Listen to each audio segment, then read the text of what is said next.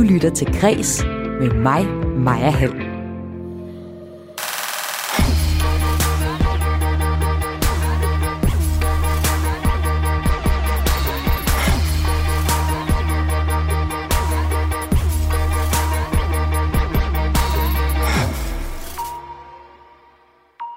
En ny film portrætterer den banebrydende bluesmama og diva Mae Rainey, da hun slog sine folder i 1920'ernes USA. Jeg dykker ned i den tidlige sorte jazzhistorie, og da den kom til Danmark, iført bananskørt. Nationalmuseet afleverer stjålne skatter tilbage efter, og det gør de online, efter at en aktivist har været i gang med at stjæle afrikanske genstande tilbage fra europæiske museer. Du kan også høre om et kunstprojekt, der skal genskabe relationen mellem Storbritannien og Frankrig, og at SF og Blå Blok mener, at Danmark skal genåbnes for blandt andet kulturen. Mit navn er Maja Hall. Velkommen til Kres.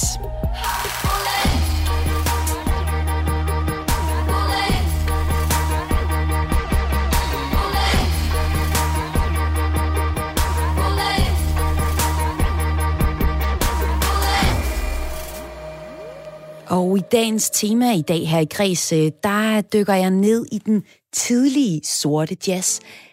Ja, vi skal faktisk nærmest øh, 100 år tilbage i tiden. Det er til den gang, da den banebrydende biseksuelle bluesmama her, Ma Rainey, hun slog sine øh, folder i 1920'ernes USA.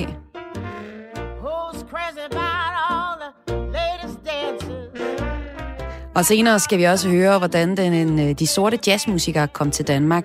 Men vi starter med den Netflix-film, der har fået os til at se nærmere på Marini. Og øh, du hører faktisk ikke Marini selv, men du hører musikken fra filmen her. Det er filmen med Rainey's Black Bottom, der er instrueret af George C. Wolfe og øh, er baseret på et teaterstykke.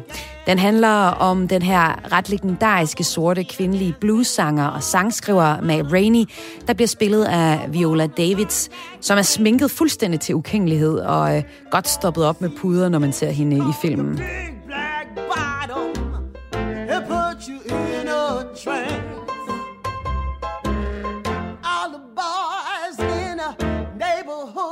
say your black bottom is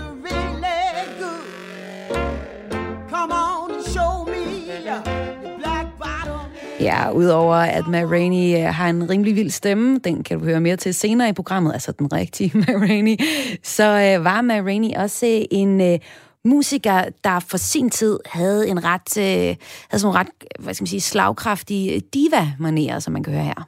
We'll be ready to go in 15 minutes. We'll be ready to go, and Madam says we're ready to go, and that's the way it go around here.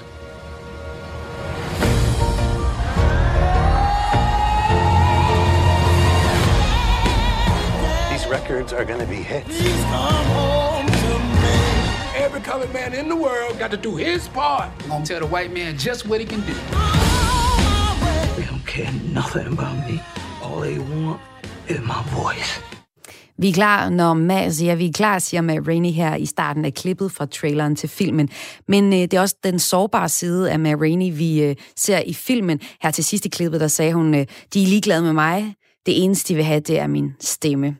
Og udover øh, Mac Rainey, så er der også bandets unge, rebelske trompetist Levi. Og han spiller også en rimelig vigtig rolle i øh, filmen. Where's the, uh, the horn player? I got a friend. Come on, Levy. You rehearse like everybody else. I'm gonna get me a band and make me some records. I knows how to play real music, not this jug band shit. You call that playing music? I know what I'm doing. Go on and fire me, I don't care. When I got there, they began to say... Og med mig nu, så har jeg musikeren Karen Mukuba, der har set den her film for os. Velkommen til. Ja, tak skal du have. Og dig, kan du høre mig? Jeg kan nemt høre om dig, Karen. Godt, Og godt. øh, til jer, der lytter med, så kan det være, at I lige tænker, Karen, hvem er det nu, hun er? Jo, jamen Karen Mokuba, hun lavede som en to øh, 2020's lækreste danske nummer sammen med Tessa og afdøde øh, Natasha. Det hedder til banken, også bare lige få dig sat på kortet her, ikke? Er I klar? Vildeste mix. Du ved, vi griner hele vejen til banken. Når Tatja henter tøserne og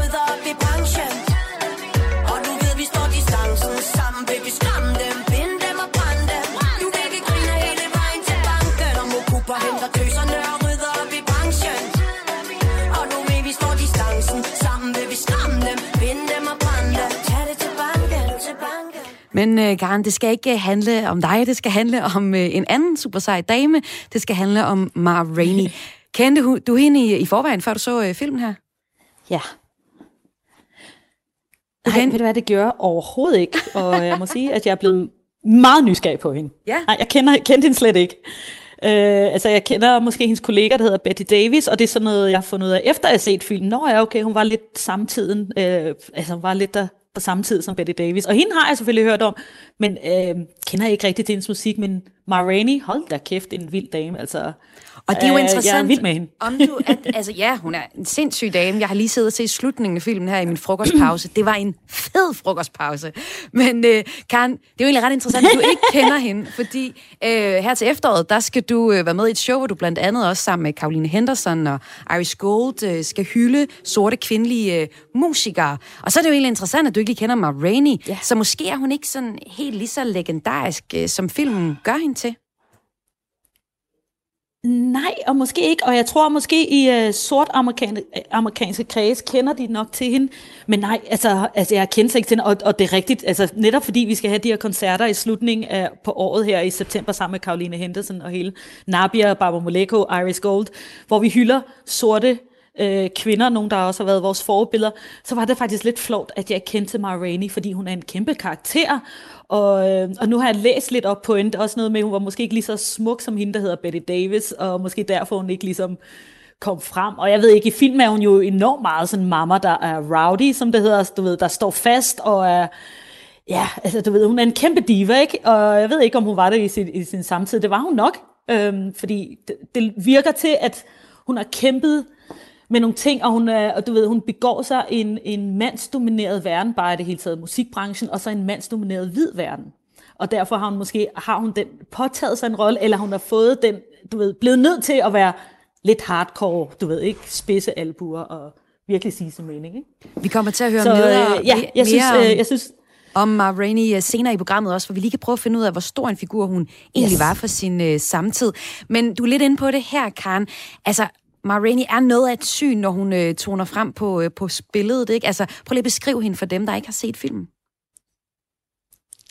Jamen altså noget af det første, man ser i filmen, det er hende på scenen i et telt, og det foregår umiddelbart i sydstaterne, og der, ja, hun står der på scenen alene. Hun, er, hun har sådan et, øh, jeg ved ikke om man kan kalde det sådan en chiffonkjole på med en masse paljetter. Meget smuk. Og så hun øh, stor, en stor dame, og så hendes, hendes sminke, det var det, der slog mig, og jeg tænkte, okay, måske var det bare tiden, den måde, man sminkede på dengang, fordi det er sådan, det er nærmest, øh, kinderødt er nærmest sådan vaseline-agtig kinderødt, og hendes, hendes sorte makeup er, er sådan smurt ud over, altså det, hvis man ikke lige ved det, så kunne man tro, det var to blå øjne, hun havde, men, men det er det ikke. Hun er bare sådan, altså hun er virkelig sminket til uigenkendelighed, mm. du ved, fordi jeg har set skuespilleren Viola øh, nu i virkeligheden. Og, og du ved, at det er bare, altså det, der, der er noget bare enormt autentisk over den film. Altså man får lyst til at dykke ned i den tid, og, og det sminke, hun har, og hendes paryk. Nu læste jeg selvfølgelig, at det var en hesteparyk, som Ma Rainey i virkeligheden havde på. Ja. Øh, og det er igen meget med, du ved, sort kultur og hår, og det der, hun havde sikkert en kæmpe afro, men, øh, men det der med, at man... Øh, man har en paryk på, fordi man, øh, afrohår, det er bare en no-no, og det er grimt, og så videre, og så videre. Nå, hun har hesteparyk på, og pandebånd, og så det der sminke. Hun, hun er meget svedig, hun sveder meget i filmen. så jeg ved ikke også, om, om det er også en måde at understrege, at sminken altså, det løber lidt ned af hendes ansigt. Men og det filmen. er meget fint, altså. Det, jeg synes, det, ja, og filmen den foregår og filmen... sådan, øh, sådan cirka nærmest kun et sted, hvor, øh, hvor hun er ved at optage et nummer, og der er rigtig varmt derinde, så hun skal blandt andet have en cola, hun har svært ved at få lov til at få, og vi ser nemlig, at hun sveder enormt meget. Øh, filmen er en teaterstykke, der, øh, der er blevet gjort til en film, og øh, der er ret meget mm, monolog faktisk, som vi kender fra teaterstykket. Men hvad synes du egentlig om øh, mm. den her måde, de har taget teaterstykker og, og lavet det til en film på Netflix? Altså, jeg må alene indrømme, jeg blev lidt frustreret, fordi at, hvad hedder det, jeg, jeg kan godt forstå måske, at netop fordi det er et teaterstykke, så har de ligesom valgt en, en, et, du ved, et lille fli af hendes liv, og måske bare lige en episode, hvor hun er inde og indspil, og i virkeligheden er det en digtet episode, har jeg så læst mig til, det er en gang autentisk, og det er fint nok. Men, men og det greb holder måske i et teater, men jeg ved ikke rigtigt, om det, det holder på samme måde i en film, fordi Øh, den er vigtig, og jeg kan godt se, at monologerne er virkelig stærke, og man, man bliver grebet, men man, man føler også lidt, det er lidt langtrukken. Jeg har for eksempel lyst til at se Ma Rainey nede i syden, hvor hun bor, og hvordan hun, øh, du ved, hvordan hun interagerer dernede. Øh, jeg, vil, jeg, og, og, og så synes jeg, helt Levy, som også er en af karaktererne, som vi, som vi nok kommer ind på, øh, altså jeg synes meget, det handler om de der mænd, der er nede i deres øvelokale, i virkeligheden savnede mm. lidt mere med hende. Altså jeg, jeg vil gerne have lidt mere øje på hende, fordi på, på, på nogle punkter synes jeg nærmest, det var Levis historie, der var der, der blev fortalt ja, mere. Ja. Altså du ved, der, der, der nærmest øh, fik hovedrollen. Jamen ja. det var det jo faktisk øh, også. Jeg, jeg ved ikke helt, om det fungerer sådan som... Ja, det var altså, det på, det, det var for svar. Jeg ved ikke helt, om jeg synes, det fungerer sådan som teater, men, men, øh, men, øh, men jeg synes stadig, det er en smuk film. Ja. Og der er en lille smule forsinkelse, når vi taler sammen, så det er derfor, vi nogle gange kommer til at tale lidt i munden på hinanden. Det skal jeg beklage over for lytterne. Vi prøver. Sorry. men altså, det er rigtigt, som du ja. siger. Altså, Livi, han er øh, nærmest også en, en, en birolle, men også en ret stor rolle i filmen. Og, øh, og det, der er med ham, altså, det, det er der, at det racemæssige øh, virkelig kommer til udtryk. Vi har de her, det her band, der fortæller nogle ret sindssyge historier, øh, hvor der er full-on diskrimination. diskrimination. Men, men så hvad, ja, skal jo selvfølgelig høre dig, Karen Cooper. Hvordan føler mm. du i dag, når du som sort musiker ser de her mm. scener i filmen?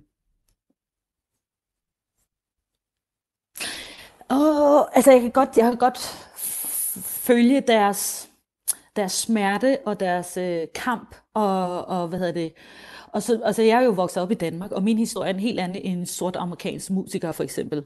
Øh, ja, min mor hun er fra Zambia, min far er dansker, så, så jeg har haft den danske kultur enormt øh, tæt på mig selvfølgelig, og den afrikanske kultur. Så jeg har måske ikke den der samme kamp som de musikere i filmen, og det foregår også i en anden tidsalder og sådan nogle ting der. Så jeg, jeg, kan ikke, jeg ved ikke helt, om man kan sige, at jeg kan relatere til det, men jeg kan da godt reflektere over mig selv som, som brun musiker her i Danmark. Altså, du ved, i starten, i stedet for måske at få ros for det, man ligesom laver, så var det meget sådan, så handlede alle vores interviews om sådan, øh, når, hvordan er det så at være nukamus, eller du kommer fra Afrika, altså du ved, altså, altså du ved, sådan, altså meget sådan, øh, ja, du ved, nysgerrig omkring vores hudfarve, det er også fint nok, men nogle gange som musiker vil man gerne bare betragtes som den musiker, man nu er, og ikke så meget med ens hudfarve. Så øh, Altså jeg må sige, øh, øh, jeg synes igen, det er, en, det er en amerikansk historie, vi fortæller her, og den er også vigtig, fordi jeg synes også, vi, vi, vi kan lære rigtig meget af den. Og, øh, så, så, så ja, for at besvare det spørgsmål, jeg har svært ved ligesom at relatere til de karakterer, der er i filmen, hvis man kan sige det sådan, men jeg føler med dem, og jeg forstår deres kamp. Og det gør jeg også når jeg ser filmen. Filmen her, den kommer i øh, kølvandet på øh, Black ja. Lives Matter, som en del af en hel bølge af film mm. om sorte mennesker og deres vilkår. For eksempel Small Axe, som kan ses på DR. Der er Pixar-film øh, Sjæl eller Soul. Og øh, man kunne godt lidt mm. tænke sådan, okay, nu er der ligesom kommet hul på ketchupflasken, eller proppen rådet af, og nu vælter det bare ud. Mm. Er det mm. blevet mm. trendy i din optik at lave øh, sorte mennesker til helte på film? Øh, på nogle måder, ja, men jeg vil også starte med at sige, at jeg synes, det er så vigtigt, at der kommer den her bølge. Og, og for eksempel bare sådan en, en, en, uh, film som den her Ma Rainey, som vi snakker om. Mm. I mit liv er den virkelig vigtig. Altså, jeg synes, det er så fedt. Jeg synes, det er vigtigt, at vi har forbilleder på alle måder, øh, hvad hedder sådan, repræsenteret øh, brune, sorte. Altså, du ved, så det ikke kun er hvide mennesker, der bliver repræsenteret i, øh, i film som helte eller som hovedroller. Jeg kan huske, der var nogle, en film for nogle år siden, der hed Oh, det handler om sådan tre kvinder, der var, der var ansat hos NASA, og de havde mm. fundet på nogle ting. En virkelig historie. Øh, og det var bare enormt befriende at se, at der var de her tre kvinder, øh, sorte kvinder, og de ikke bare, du ved, de, de ikke var en typisk rolle, eller film Wakanda. Og, men så samtidig, nu når du spørger, om jeg synes, det er en trend, ja lidt, fordi jeg kan da godt se, når jeg i mit gadebillede, bare der, hvor jeg går rundt, altså når jeg er superbrusen for eksempel, eller en netto, så mange, så kan jeg se, stille og roligt, og mange af forsiderne er begyndt at blive brune piger, der er på forsiden, og virker jeg elsker. Men jeg kan også være lidt bange for, nu når vi bor i Skandinavien og i Danmark, at det lidt er en trend, vi tager på os. Fordi det bliver sådan lidt, nå okay, kan du se, at vi har i hvert fald en sort pige på vores, øh, på mm, vores forside, mm, mm. så vi er gode nok. Eller forstår du, mener? Mm. Hvor jeg føler, at det bliver lidt en, en trend på en eller anden måde, fordi for at man skal, hvad hedder det, hvad hedder sådan noget, øh, hvad hedder sådan noget, øh, ligesom det er godt, det er et stempel, ligesom, okay, vi tjek, vi har sorte mennesker ja. her, og nu har vi haft det på forsiden, og det er fint nok, hvis, hvis det bliver ved et år, men glemmer vi det igen om to år? Altså, du ved, at, er det bare lige nu, vi ligesom er opmærksom på det? Det håber jeg i hvert fald ikke. Jeg håber, at det, jeg håber, at det er noget, der bliver ved, og måske, altså det, det der med, at vi skal have en balance, selvfølgelig skal der ikke kun være sorte piger nu på forsiderne, bare fordi, at det, det sådan skal det være. Men der skal, vi skal også se asiater, vi skal også se sydamerikanere, vi skal også se flere blonde piger, og alt det der, du ved, ikke? Øhm, øh, sådan så der er en harmoni, men jeg kan godt forstå, lige nu er der, som du selv siger, en ketchupflaske, hvor det bliver sprøjtet ud, og jeg synes, det er vigtigt, og jeg synes, det er godt. Vi skal bare passe på, at det ikke bliver en trend, og vi glemmer det igen om to år. Men der kommer i hvert fald nogle flere øh, film om sorte musikere. Blandt andet så kommer der snart en biografisk film om øh, Billie Holiday, Holiday og øh, det, hedder, det hedder United States vs. Billie Holiday. Og øh, senere i programmet, der taler jeg også mere om den her film. Tak fordi du var med, Karen Mokoba, og tak fordi yes. du så filmen Marini's Black Bottom sammen med os. Og det er altså på Netflix, at øh, dig, der lytter med, kan se den lige nu. Øh, sidste programmet, der taler jeg med Tore Mortensen, som er leder for Dansk øh, Center for dansk jazzhistorie, og han skal give os et indblik i, hvad den rigtige Ma Rainey egentlig var for en musiker, og øh, hvornår man begyndte at kunne høre den sorte jazz i Danmark. Men inden jeg vender tilbage til dagens tema om jazz, så øh, får du lige de mest interessante kulturnyheder fra dagen i dag.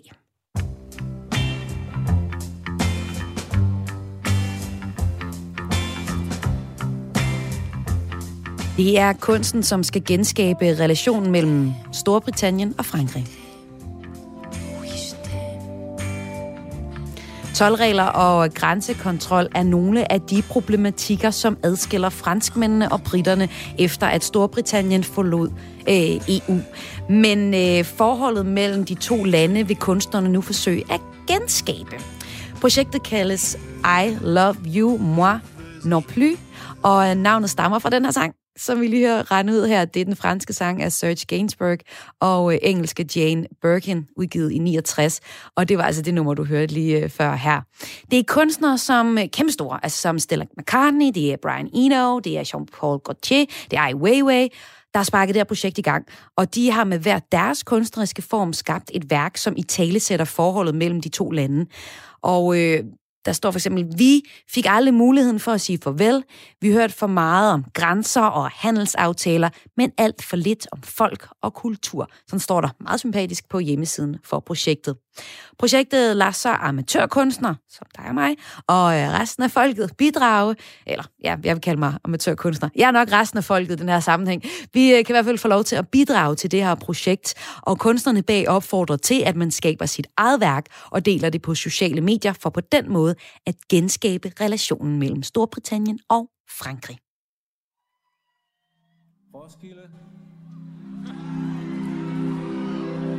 Det har fandme været en kæmpe stor sag for os, det her. Tusind tak, fordi I kom ned. Vi har kun et par numre tilbage.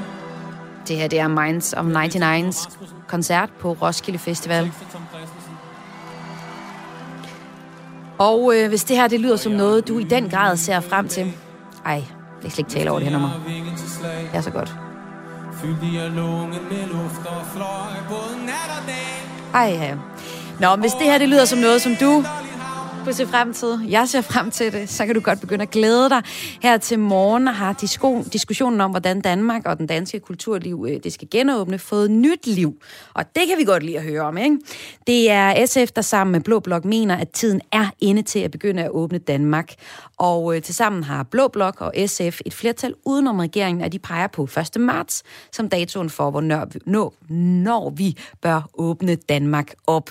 Formand i... Øh, op igen, ja. Formand i SF, Pia Olsen Dyr, hun siger til DR, at min prioritering for genåbning er de store klasser i folkeskolen, udendørsliv, øh, udendørs øh, idrætsliv, kulturliv og detailhandlen. Men øh, ifølge SF og Blå Blok, så er der ikke tale om en total genåbning. Det skal ske gradvist, men det skal ske nu, mener de. Samtidig understreger Pia Olsen Dyr også over for DR, at genåbningen ikke er en mulighed, hvis smittetallene stiger eksplosivt de næste par uger. Det betyder ikke nødvendigvis, at du kan gå til koncerter eller festivaler lige med det samme, men det kan måske give et lille håb om, at den tid faktisk kan komme igen, også i 2021.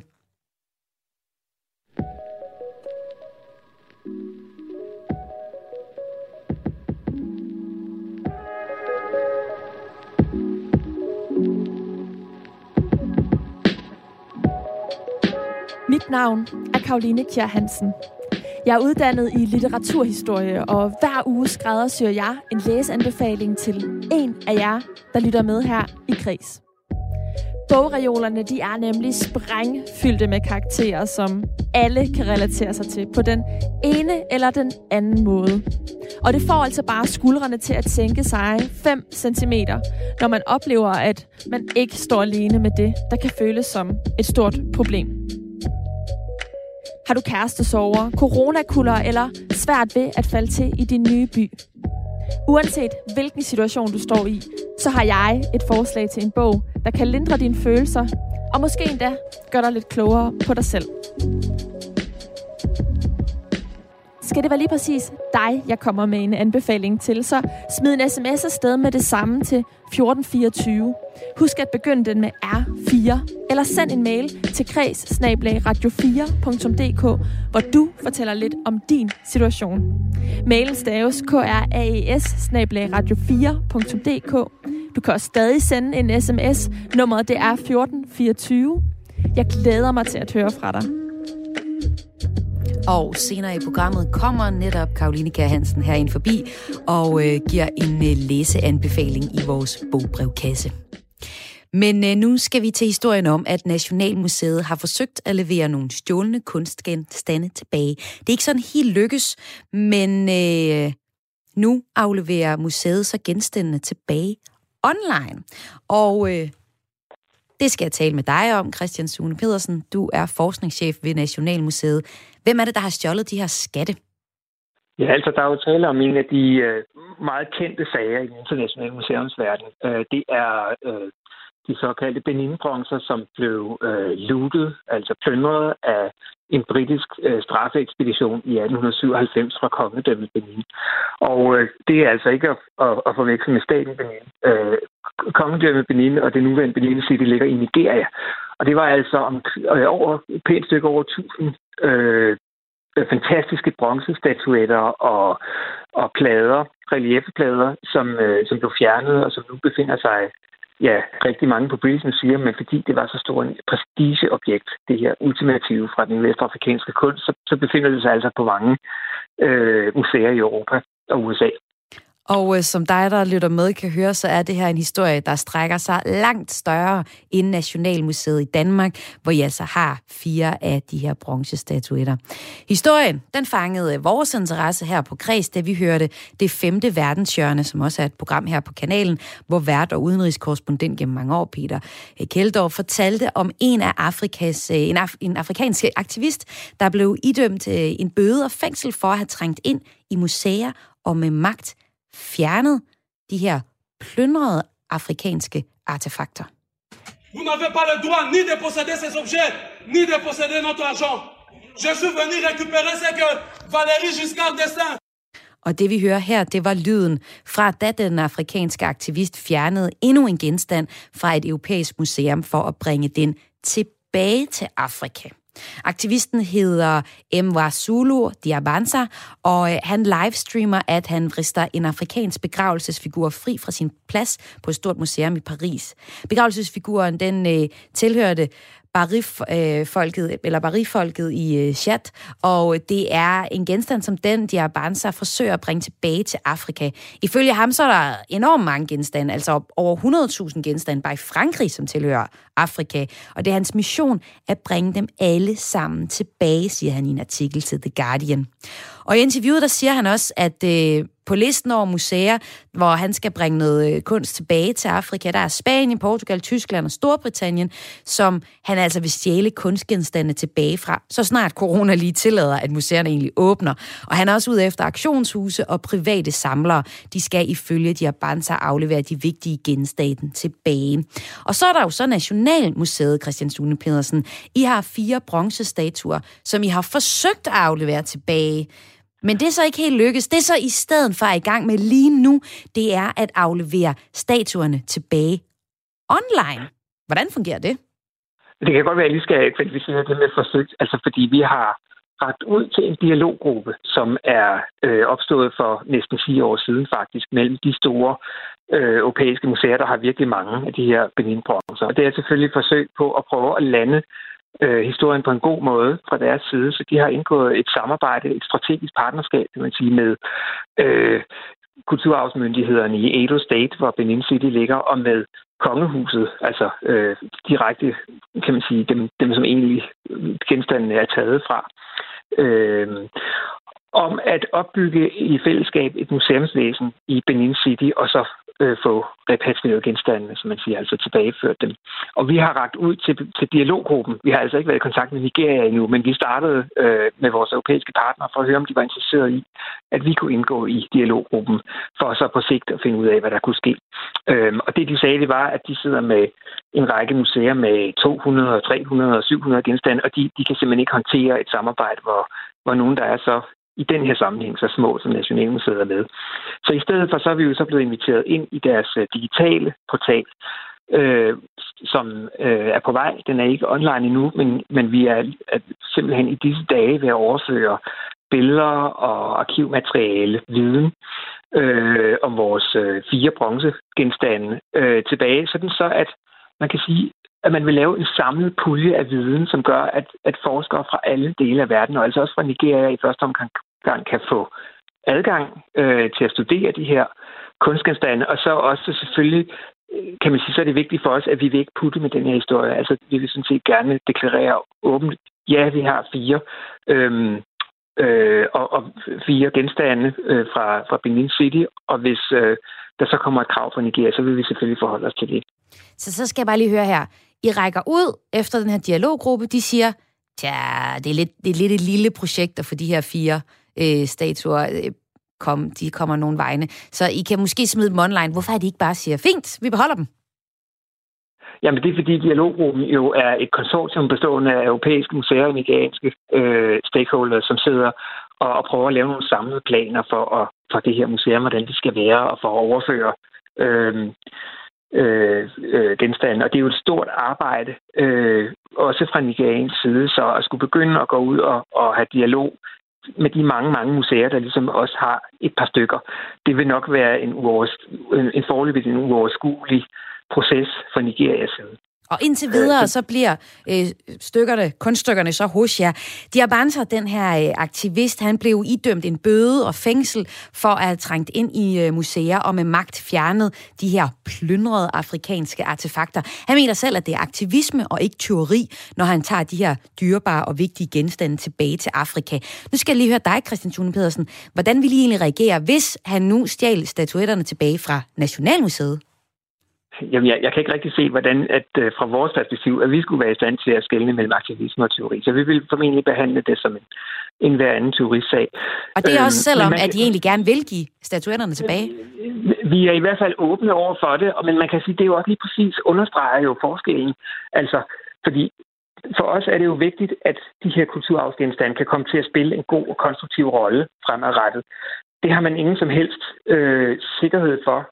Jeg mener, hvis en aktivist øh, går ind og tager en genstand, hvor ender den så? Er der nogen garanti for, at den egentlig kommer den øh, nigerianske offentlighed til gode på en god måde? Og der synes jeg jo, at det er en, en, en meget stor kontrast til det her konsortium, øh, Benin-dialoggruppen, hvor, hvor man arbejder målrettet i partnerskab på at skabe, skabe et, et, et museumsvæsen, som kan tage imod dem, for at sikre, at, at genstandene kommer ud og leve på den bedst mulige måde. Øh, og, og det synes jeg jo er en helt anden konstruktiv, anderledes konstruktiv tilgang til det. Så du kan ikke så, bare så se vi, ham her, øh, aktivisten, som øh, kan man sige, øh, en slags post Danmark, der sådan kan levere? Kunsten Jamen, men jeg, jeg, jeg synes også, altså, det er jo ikke sådan, at vi kun øh, ubetinget er interesseret i at slippe af med vores genstande, mm. fordi vi har dårlig samvittighed over at have dem. Jeg synes, man må se, altså, det er jo, det er jo enormt komplekst, det her. Svenskerne har øh, store mængder af plyndrede ting fra Danmark, som vi anerkender, at de har, fordi det er en del af vores fælles historie. Hvis ikke, at man fra nigeriansk hold øh, nødvendigvis synes, at tingene skal fra Danmark, øh, så, så, så kunne vi også godt være interesserede i at beholde det. Altså, fordi faktisk har øh, Nigeria tilkendegivet, at, at de ikke ønsker, at alle de her bronzer skal forlade Europa. Så fra deres perspektiv er det jo også en, øh, hvad kan man sige, en slags kulturel ambassadør, et vidnesbyrd, en mm. påmindelse for europæerne om den her fantastiske øh, civilisation, som, som, øh, som godt nok blev knægtet i 1897, men som sådan set havde eksisteret siden 1100-tallet. Øh, og samtidig så kan man sige, så, så er det jo også nogle genstande, som gør, at vi som europæiske museer er tvunget til at blive ved med at se vores egen kolonihistorie i øjnene. Så, så, det, så, så, så det er jo slet ikke, det er jo i virkeligheden ikke givet, at man fra nigeriansk hold er interesseret i, at de ikke skal være hos os. Det man kan sige, det er, at så længe vi har dem, så er vi jo må vi jo føle en forpligtelse til at tale om dem, til at udstille dem, til at fortælle den her historie. Så det er det, vi gør nu. Ja, og Christian Thune Pedersen, det vi taler om, det er de her øh, fire stjålne genstande fra øh, Afrika. Det vil nogen sige ikke er så mange mellem os, Christian. Gemmer I på mere, lidt mere vild tygus? Hvis du ikke siger det til dine lytter, nej, spøj til side. altså, øh, det kan vi ikke sige noget om. Så det, det kan her, I faktisk det, godt være, I gør det? På det, som man kan sige, øh, altså, vi kan, vi kan ikke, altså ud af en, en samling på 200.000, kan vi selvfølgelig ikke garantere, at der ikke kan være ting iblandt, som er kommet til museet mm. på en forkert måde. Dels har vi, øh, har man tidligere, det vil sige helt frem til 50'erne, haft det, man kalder bytteforbindelser, hvor man byttede genstande mellem de europæiske museer. Kan der være kommet ting ind fra nogle af de store Øh, europæiske kolonimagter i Afrika, som jo optrådte meget brutalt. Øh, for eksempel i bytte for, hvad skal vi sige, østgrønlandske øh, genstande. Det er en mulighed, øh, som vi ikke har haft mulighed for at forfølge. Øh, og så kan man sige, at der kan jo være gråzoner som igen kræver, at man kigger meget, meget, meget tæt ind på indsamlingssituationen. Altså hvis du nu forestiller dig en dansk ekspedition eller en dansk indsamler, der står og sådan set på lovlig vis erhverver genstande fra en afrikaner. Altså, kan vi være sikre på, at, at den situation er, som den skal være. At mm. afrikanerne for eksempel ikke opfatter danskeren som repræsentant for en kolonimagt, og derfor kan man, kan man føle, at man har en, et pres på en eller anden måde for at, at sælge sine, sin ting. Øh, og det, det kræver igen, øh, det kræver i virkeligheden vanvittige detaljerede studier øh, af de enkelte situationer. Omvendt så synes jeg også, at man skal passe på ikke at fraskrive afrikanerne hver øh, handlekraft, eller agency, som man kalder det. Altså, det vi kan se, det er jo, at der bliver øh, opstår en opmærksomhed om, at der er europæiske museer, som indsamler. Øh, og, øh, og det vil sige, at der bliver skabt opstår et vist marked, øh, og dermed også, hvor man begynder at producere øh, de genstande, man ved, europæerne er interesseret i. Og det er jo typisk ting, som er øh, produceret til ritualer, men vi kan se, at mange af de genstande, der bliver solgt, faktisk slet ikke har været i brug i ritualer. Og som, så der opstår altså måske en form for souvenirmarked, hvor mm. de europæiske etnografer ikke altid er er helt, måske fra deres synspunkt helt kan gennemskue situationen. Jeg kan godt se, at der er en, øh, en gråzone her. Ja. Det, der er et gråzone, og det er et rigtig mm. interessant felt, som, men som, som man kan sige, hvis, vi skal komme, hvis, jeg, hvis jeg skulle give dig et, et rigtig godt svar på de spørgsmål, så ville det jo kræve en, en, en forskningsindsats, som vi lige nu ikke har. Den tager vi en anden dag så. Øh, Tusind tak for, at du var med her, forskningschef ved Nationalmuseet Christian Sune Pedersen. Og jeg har inviteret Christian ind her i Kreds på Radio 4 for at høre om de afrikanske genstande, som museet har i sin samling, og som lige nu er til genstand for en afrikansk aktivists projekt om at bringe stjålne genstande tilbage til Afrika. Ifølge ham så er der flere end 100.000 genstande i Europa, der tilhører Afrika, og øh, håbet er, at de europæiske lande i fremtiden frivilligt vil overlade genstande tilbage til Afrika, således at de Abanza ikke skal begå mere kriminalitet, og når genstandene er i de afrikanske lande landes varetægt, så kan de så lånes ud til europæiske museer. Lige nu så er Nationalmuseets løsning at lægge deres fire stjålne genstande online. Du lytter til Græs med mig, Maja Hall. Og så tilbage til temaet om den sorte jazzmusik. Øh, der er noget af det her. Det vi hører her, det øh, er lyden af den, hvad man sige, den rigtige Mar Rainey. Den sorte blues-sangerinde, som levede fra 1886, måske 82, og frem til 1939. Det er hendes personlighed og skæbne, som den nye film Ma Rainey's Black Bottom er bygget over. Og filmen kan lige nu ses på streamingtjenesten Netflix, og øh, det har vi gjort, og i første halvdel af programmet her, der talte jeg med Karen Mokuba, der er musiker, om historien i filmen her.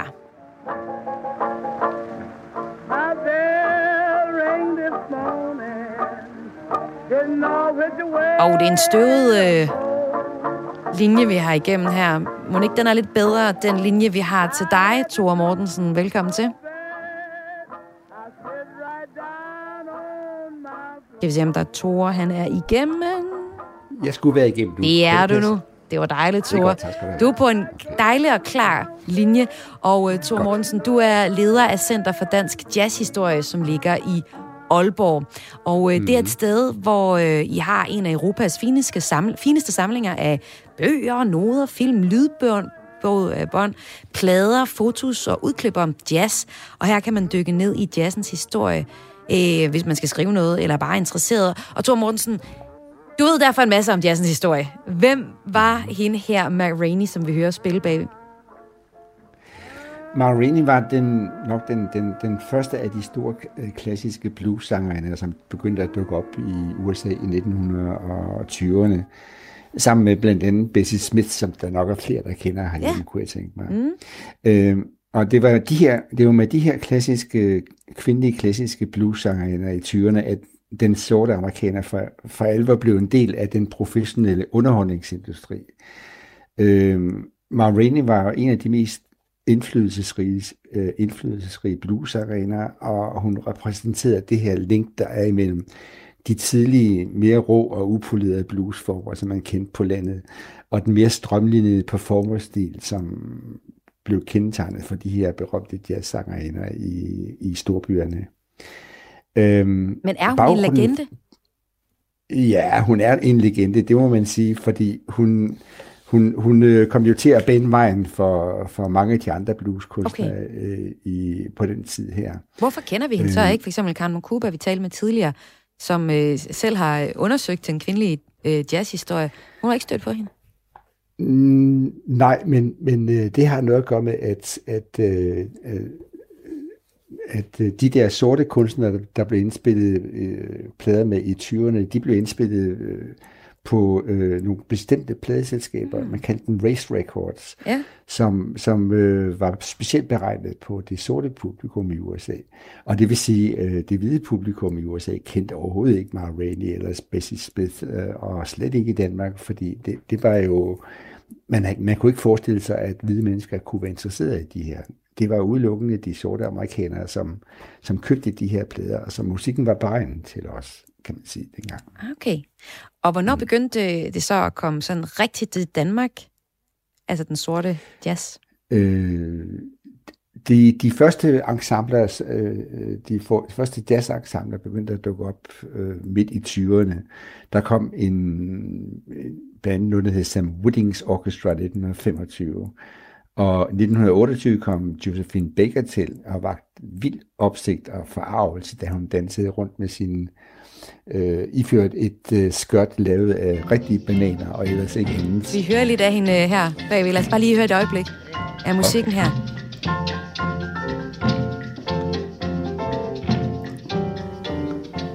Ja, du siger, hun danser rundt øh, med altså intet andet end bananskørte. Jeg kan godt forstå, at folk var øh, overrasket øh, over hende. Men hvordan øh, tog danskerne imod øh, hendes musik?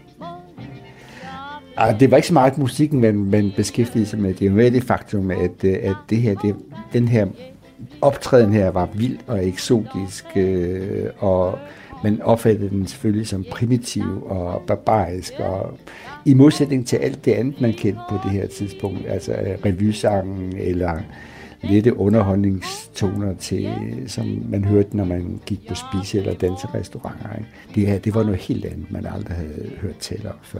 Og så i uh, Ma Rainey-filmen, som vi uh, taler om i dag i programmet, der kan man jo se, at det sådan er, det er virkelig de hvide, der sidder på magten, og uh, de skal faktisk mhm. bare bruge Ma Raineys stemme, så de er fuldstændig ligeglade med hende. Altså, var det også sådan, det, det var herhjemme, at man bare var helt kold og kynisk over for kunstneren? Nej, man kan sige, det var, det var noget, i USA var det noget specielt, det der mm. med, øh, hvis du skal ind og, og have et navn som, som kunstner, sort kunstner i USA på det her tidspunkt, i 20'erne og 30'erne, senere også, ikke? så øh, er du på vej ind i, i, i en, en underholdningsindustri, som er drevet og ejet af hvide forretningsmænd. Øh, øh, også selvom dit publikum, som i Maureenis øh, eksempel, var sort. Ikke? Øh, så øh, hendes manager var, øh, var, var hvid, og pladeselskabet blev ejet af hvide. Det samme gælder for øh, Louis Armstrong og Duke Ellington, to store jazzmusikere på det her tidspunkt. Men øh, man kunne ikke lave forretninger med, med, med, med underholdnings, i underholdningsverdenen, undtagen man havde en, en hvid manager, øh, som øh, klarede forretningerne for en, så at sige. Men jeg, men jeg tænker bare på, om de hvide, de hvide, det lyder mærkeligt at sige, mm. men om, om der også var det her racerskæld, når for eksempel Josephine Baker kommer til øh, Danmark. Altså er det også sådan, de, hun er bare en, der lige skal op og underholde os lidt, og så er det det, ud igen. Eller har man respekt for det, hun leverer musik? Altså, der, jeg, jeg tror nok, at, at, at det er blevet påvist, at, at, at de reaktioner, som kom på, på den sorte musikdag i 20'erne og 30'erne, øh, det, var meget, øh, det var meget racistisk. Okay. Øh, altså, musikken øh, opfattede man som, som, som fremmed, fordi den musikerne spillede på en besynderlig måde på deres instrumenter. Mm. Øhm, men på den anden side, så synes man, det var et eller andet sted meget fascinerende. Men det er klart, at i forhold til det, det fine borgerskab, der var det som at få en knytnæve i synet, det her. Ikke? Ja. Og der var jo folk, der sagde, det her, det har jo intet med musik at gøre. Det, det, er, jo, det er jo altså urskovslarm. Ja, men det er fantastisk. Det har folk de gennem hele historien jo sagt om ældre musik, og så, eller ny musik, og det er alligevel altid, mm-hmm. den nye musik står på skuldrene af den ældre. Vi vil selvfølgelig også lige afslutningsvis her med dig leder mig op til i dag. Altså, du er øh, her i Danmark, så er du også øh, mentor for unge musikere og bands. De står så på mm. skulderen af sådan en som uh, Ma Rainey, som vi uh, sætter fokus på i dag. Hvordan mm. ser du Ma Rainey i musikken, som bliver spillet, eller jazzmusikken i, i dag i Danmark blandt de unge? Altså, Ma Rainey har nok ikke en stor betydning for, for, for hun er glemt. i dag. Ja, hun er ikke glemt, vel, men det er jo ligesom en del af... Det er spørgsmål om, hvad, hvad du vil opfatte som hvid musik, og hvad du vil opfatte som mm. sort musik. Fordi selvfølgelig er der et eller andet er der nogle skillen der. Men vi skal nok prøve på at lade være med at kaste os ud i at definere, hvad, hvad, hvad, øh, hvad der er specielt jazz, og hvad der er, øh, hvornår noget er jazz, og hvornår noget ikke er jazz, fordi det kan være utrolig svært at, at, øh, at, at definere, for ikke at sige umuligt. Men man kan sige, at forskellen øh, er start et spørgsmål om, hvilke rødder musikken har, hvilke rødder musikeren har hvis du er vokset op i et hårdt ghetto-miljø i USA for eksempel, så vil det præge din musik. Ikke? Og det vil komme til at lyde anderledes, end, end hvis det bliver skabt øh, af en nordisk musiker, som kommer fra gode vilkår, en anden kultur, og som i øvrigt har Folkehøjskole Sangbogen og de svenske folkeviser med bagagen. Ikke? Man snak, snakker meget i de senere år om den såkaldte nordiske lyd i jazzen. Mm. Der er ingen, der kan definere den, men, øh, men der er den her helt anderledes kulturelle baggrund for den nye jazz, som øh, på en eller anden måde skinner igennem i musikken. Og tak, fordi du var her med her, Thor mm-hmm. Mortensen, Center for Dansk Jazzhistorie. Og om jazzen i dag, altså om jazzmusikerne i dag i Danmark, har lyttet rigtig meget til Mar Rainey's musik, øhm, det må vi jo spørge dem om, når de en dag kommer forbi i studiet. Lige nu er der masser af jazz at høre. Der er nemlig jazzfestivalen Winter Jazz, hvor øh, der er tilbud om at øh, høre nogle streamede koncerter. Det øh, kan du gøre, fordi ja, corona har selvfølgelig aflyst live-koncerterne. I morgen kan man for eksempel opleve en helt gratis koncert fra spillestedet Godset i Kolding, altså en jazzkoncert. Du kan få et overblik over tilbudene fra Vinterjazz online på jazz.dk. Og lad os da lige øh, smutte, slutte den her, det her tema om øh, Rainey's Black Bottom, den her øh, film, der er på Netflix af, med et nummer fra filmen. Og det er titelmelodien, som vi lige får halvandet minut af her. The other night at a swell affair Soon as the boys found out that I was there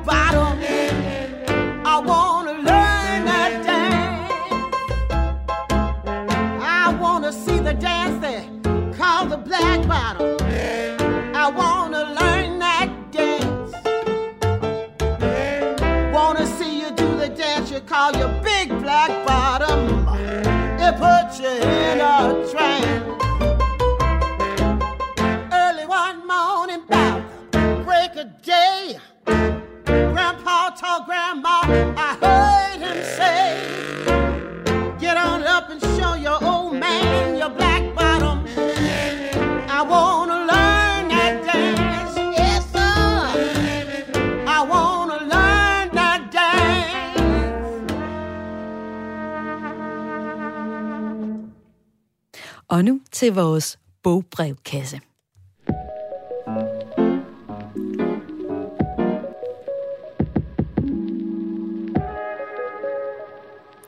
Der bliver læst en masse her under coronanedlukningen. Det viser tal fra blandt andet rapporten, bogen og litteraturens vilkår i 2020.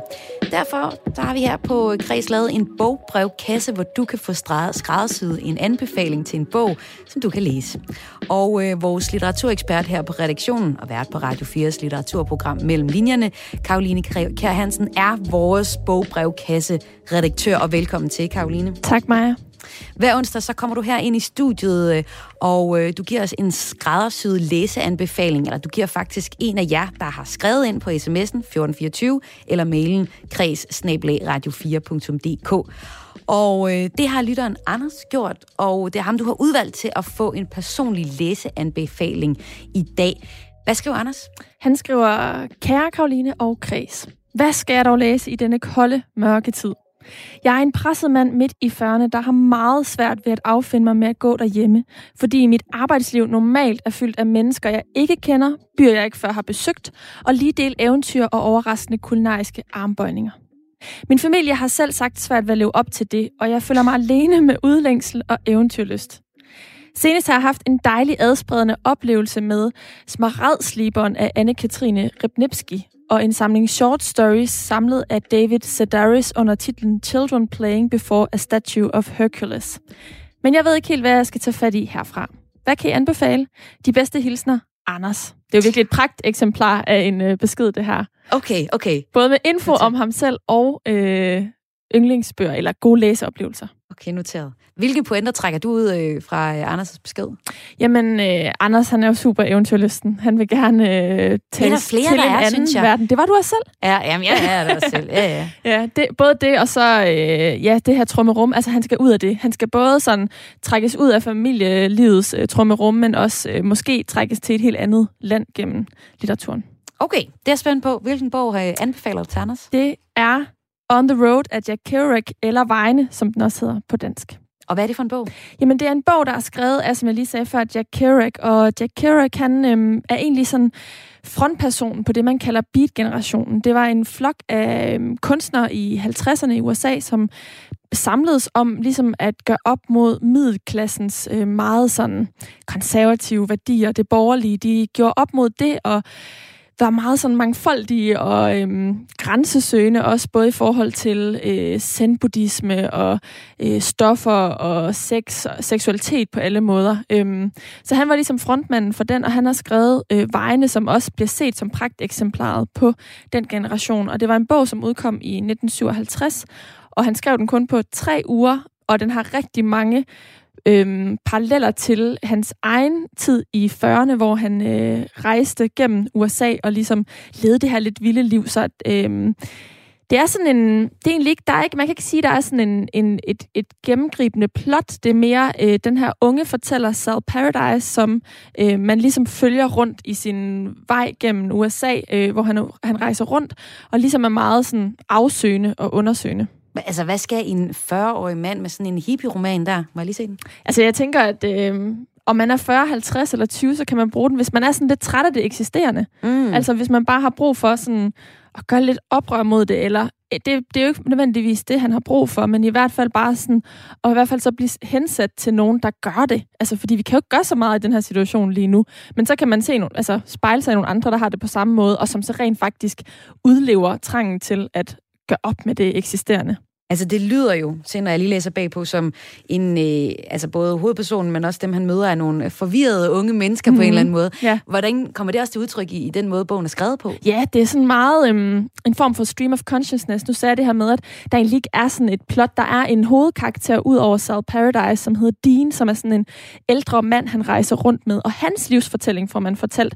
Men ellers så er det egentlig bare sådan skildrede scener og, og Sal Paradise øh, tanker. Øhm, Sal, han er også forfatter, og øh, det er virkelig bare sådan lidt stream of consciousness, tror jeg. Det er. Men, men når det er sagt, så Beat-generationen øhm, refererer egentlig ikke til musik, men jeg synes, den er meget sådan syngende på en eller anden måde, eller musikalsk, fordi den her, altså bare ligesom tanker, der flyder ud, og det, det kræver også noget at læse, den, at læse den, men på den anden side, så gør det det også relativt nemt, forstå mig ret. Altså, det er ikke fordi, det er så udfordrende, man kan også bare lade sig forføre af det her, de her sætninger, der den ene efter den anden, der tager hinanden. Skal vi prøve at høre noget af det? Ja, jeg har taget et klip med. Why did I write that book or any book? All the stories I wrote were true because I believed in what I saw. I was traveling west one time at the junction of the state line of Colorado, its arid western one, and the state line of poor Utah. I saw in the clouds huge and massed above the fiery golden desert of Evenfall, the great image of God with forefinger pointed straight at me. Det, som vi hører her, det er faktisk øh, Jack Kerouac selv, der læser højt fra 1959, og der er jo også lagt musik på, som understøtter den her musikalske musikalitet, som øh, romanen den har. Og han, øhm, det er Sal Paradise, der er jeg-fortælleren her, der sætter ord på, hvorfor han overhovedet blev draget til at tage ud på den her rejse, som jo er det, han skriver om. Øhm, og han beskriver det som en form for sådan kald en gudskikkelse, der kommer frem på himlen. Øhm, og det fortsætter han så med i det næste klip her. Beskrive, hvad der kommer frem. Halos and rolls and gold folds that were like the existence of a gleaming spear in his right hand, which saith, Come on, boy, go thou across the ground. Go moan for man. Go moan. Go groan. Go groan alone. Go roll your bones alone. Go thou and be little beneath my sight. Go thou and be minute as seed in a pod. Go thou, go thou, die hence. And of this world report you well and truly. Anyway, I wrote the book because we're all gonna die. Uh, okay, så slutter han lige på den. Vi øh, skal alle sammen dø, og det er derfor, jeg skrev bogen. Lige præcis. Jeg tænker, der er mange, der kan have den der form for meningsløshed lige for tiden. Øhm, men det, som han jo så gør, det er at rejse ud, og det kan vi ikke lige nu. Men man kan så læse bogen og se en, der rejser ud og virkelig tager ud på et eventyr. Øhm, så det er både en karakter, jeg tænker, man Anders eller nogle andre vil kunne spejle sig i, fordi der er den her restløshed eller modvilje til det eksisterende, og så samtidig kan vi ikke gøre noget ved det lige nu, men øh, det gør Sal Paradise så, så vi kan tage med ham ud på en rejse. Så hvad håber du, at Anders tager med fra sig i den her bog, når han får den læst? Jeg håber, han ser det som en pause fra øh, restløsheden. Altså, jeg håber, at han kan, han kan få gjort op med den ved, at Sal tager ud og rejser, og så bare komme nærmest komme igennem hele USA, tværs gennem USA, altså komme ud på en rejse på den måde. Det kan han jo ikke lige nu, men øh, det er det, som Sal gør. Øh, og han, han kan handle, og det kan Anders ikke lige nu. Det er der ingen af os, der kan. Men øh, så kan vi komme ud på en rejse med Sal. Og det her, det er så en, en ældre bog af dato, som skriver sig ind i den her beat-generation af, af forfattere, mere end musikere faktisk. Mm. Altså, er der mange af den her slags bøger, hvis man nu er helt tosset med, med den her bog? Ja, der er nogle andre, øhm, men jeg vil faktisk mere opfordre til, at man for eksempel tager sådan noget som Into the Wild, øhm, som jo også er en film, øh, både en, en bog og, og en film, øhm, som også er en person, der gør lidt op med det eksisterende. Vi nævnte, vi talte også om den i forhold til Erlen Lowe. Altså, øhm, det er jo også en person, der ligesom søger ud, søger væk. Øh, og det, det tror jeg vil være et bedre bud, hvis man skal skrive sig i forlængelse af, af On the Road.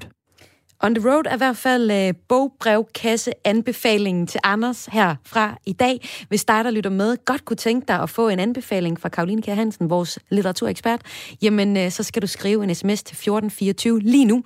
Send sms'en, skriv R4, lav et mellemrum og skriv din besked, eller sæt dig ned og skriv en lidt længere besked, og gør det så til kreds radio4.dk, og det er AIS radio4.dk. Tak fordi du er med her, vores bogbrevkasse redaktør Karoline K. Hansen. Selv tak. Og hvis man vil høre mere til Karoline og bøger, så kan man høre mellem linjerne hver evig eneste søndag. Det er et program, hvor Karoline går bag researchen sammen med forfatterne. Kreds er færdig for i dag. Programmet kom i hus med hjælp fra Isa Samuelsen, Lene Grønborg, Karoline Kjær Hansen. Nu får jeg faktisk nævnt alle dem, der er med med i, vores, øh, i øh, hele vores lille truppe her på øh, Kreds. Mit navn det er Maja Hall, og vi lyttes ved i morgen, eller på podcasten. Den finder du der, hvor du plejer at finde din podcast, eller så downloader du Radio 4's podcast-app. Jeg vil bare sige, øh, have en fremragende eftermiddag.